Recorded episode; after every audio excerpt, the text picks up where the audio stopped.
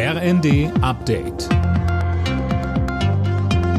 Stündlich neu. Auf den Punkt informiert. Ich bin Nanju Kuhlmann. Guten Abend.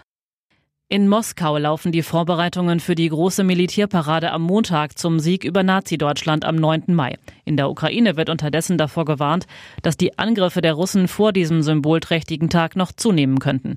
Lukas Auer mit dem aktuellen Stand.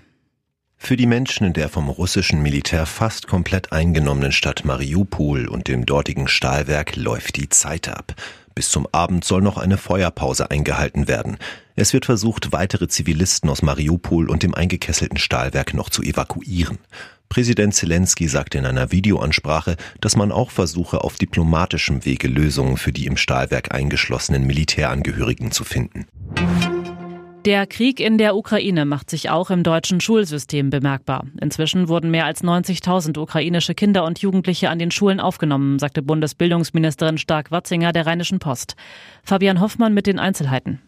Der Deutsche Lehrerverband schätzt allerdings, dass es derzeit auch bis zu 50.000 schulpflichtige ukrainische Kinder in Deutschland gibt, die noch nicht am Unterricht teilnehmen. Der Verband fordert außerdem erneut mehr Lehrkräfte. Gerade auch ukrainisch- oder russischsprachige werden demnach gebraucht. Aber obwohl sie derzeit einen leichteren Zugang zum Job haben, können sie nicht problemlos sofort und in hoher Anzahl eingesetzt werden. Frankreichs Präsident Macron hat jetzt auch offiziell seine zweite Amtszeit angetreten. Im Pariser Élysée-Palast wurde der 44-Jährige heute feierlich ins Amt eingeführt. Die erste Auslandsreise in seiner neuen Amtszeit führt ihn übermorgen nach Berlin. In der Fußball-Bundesliga hat sich Bayer Leverkusen das Ticket für die Champions League in der kommenden Saison gesichert. Bei der TSG Hoffenheim war die Werkself mit 4 zu 2 erfolgreich.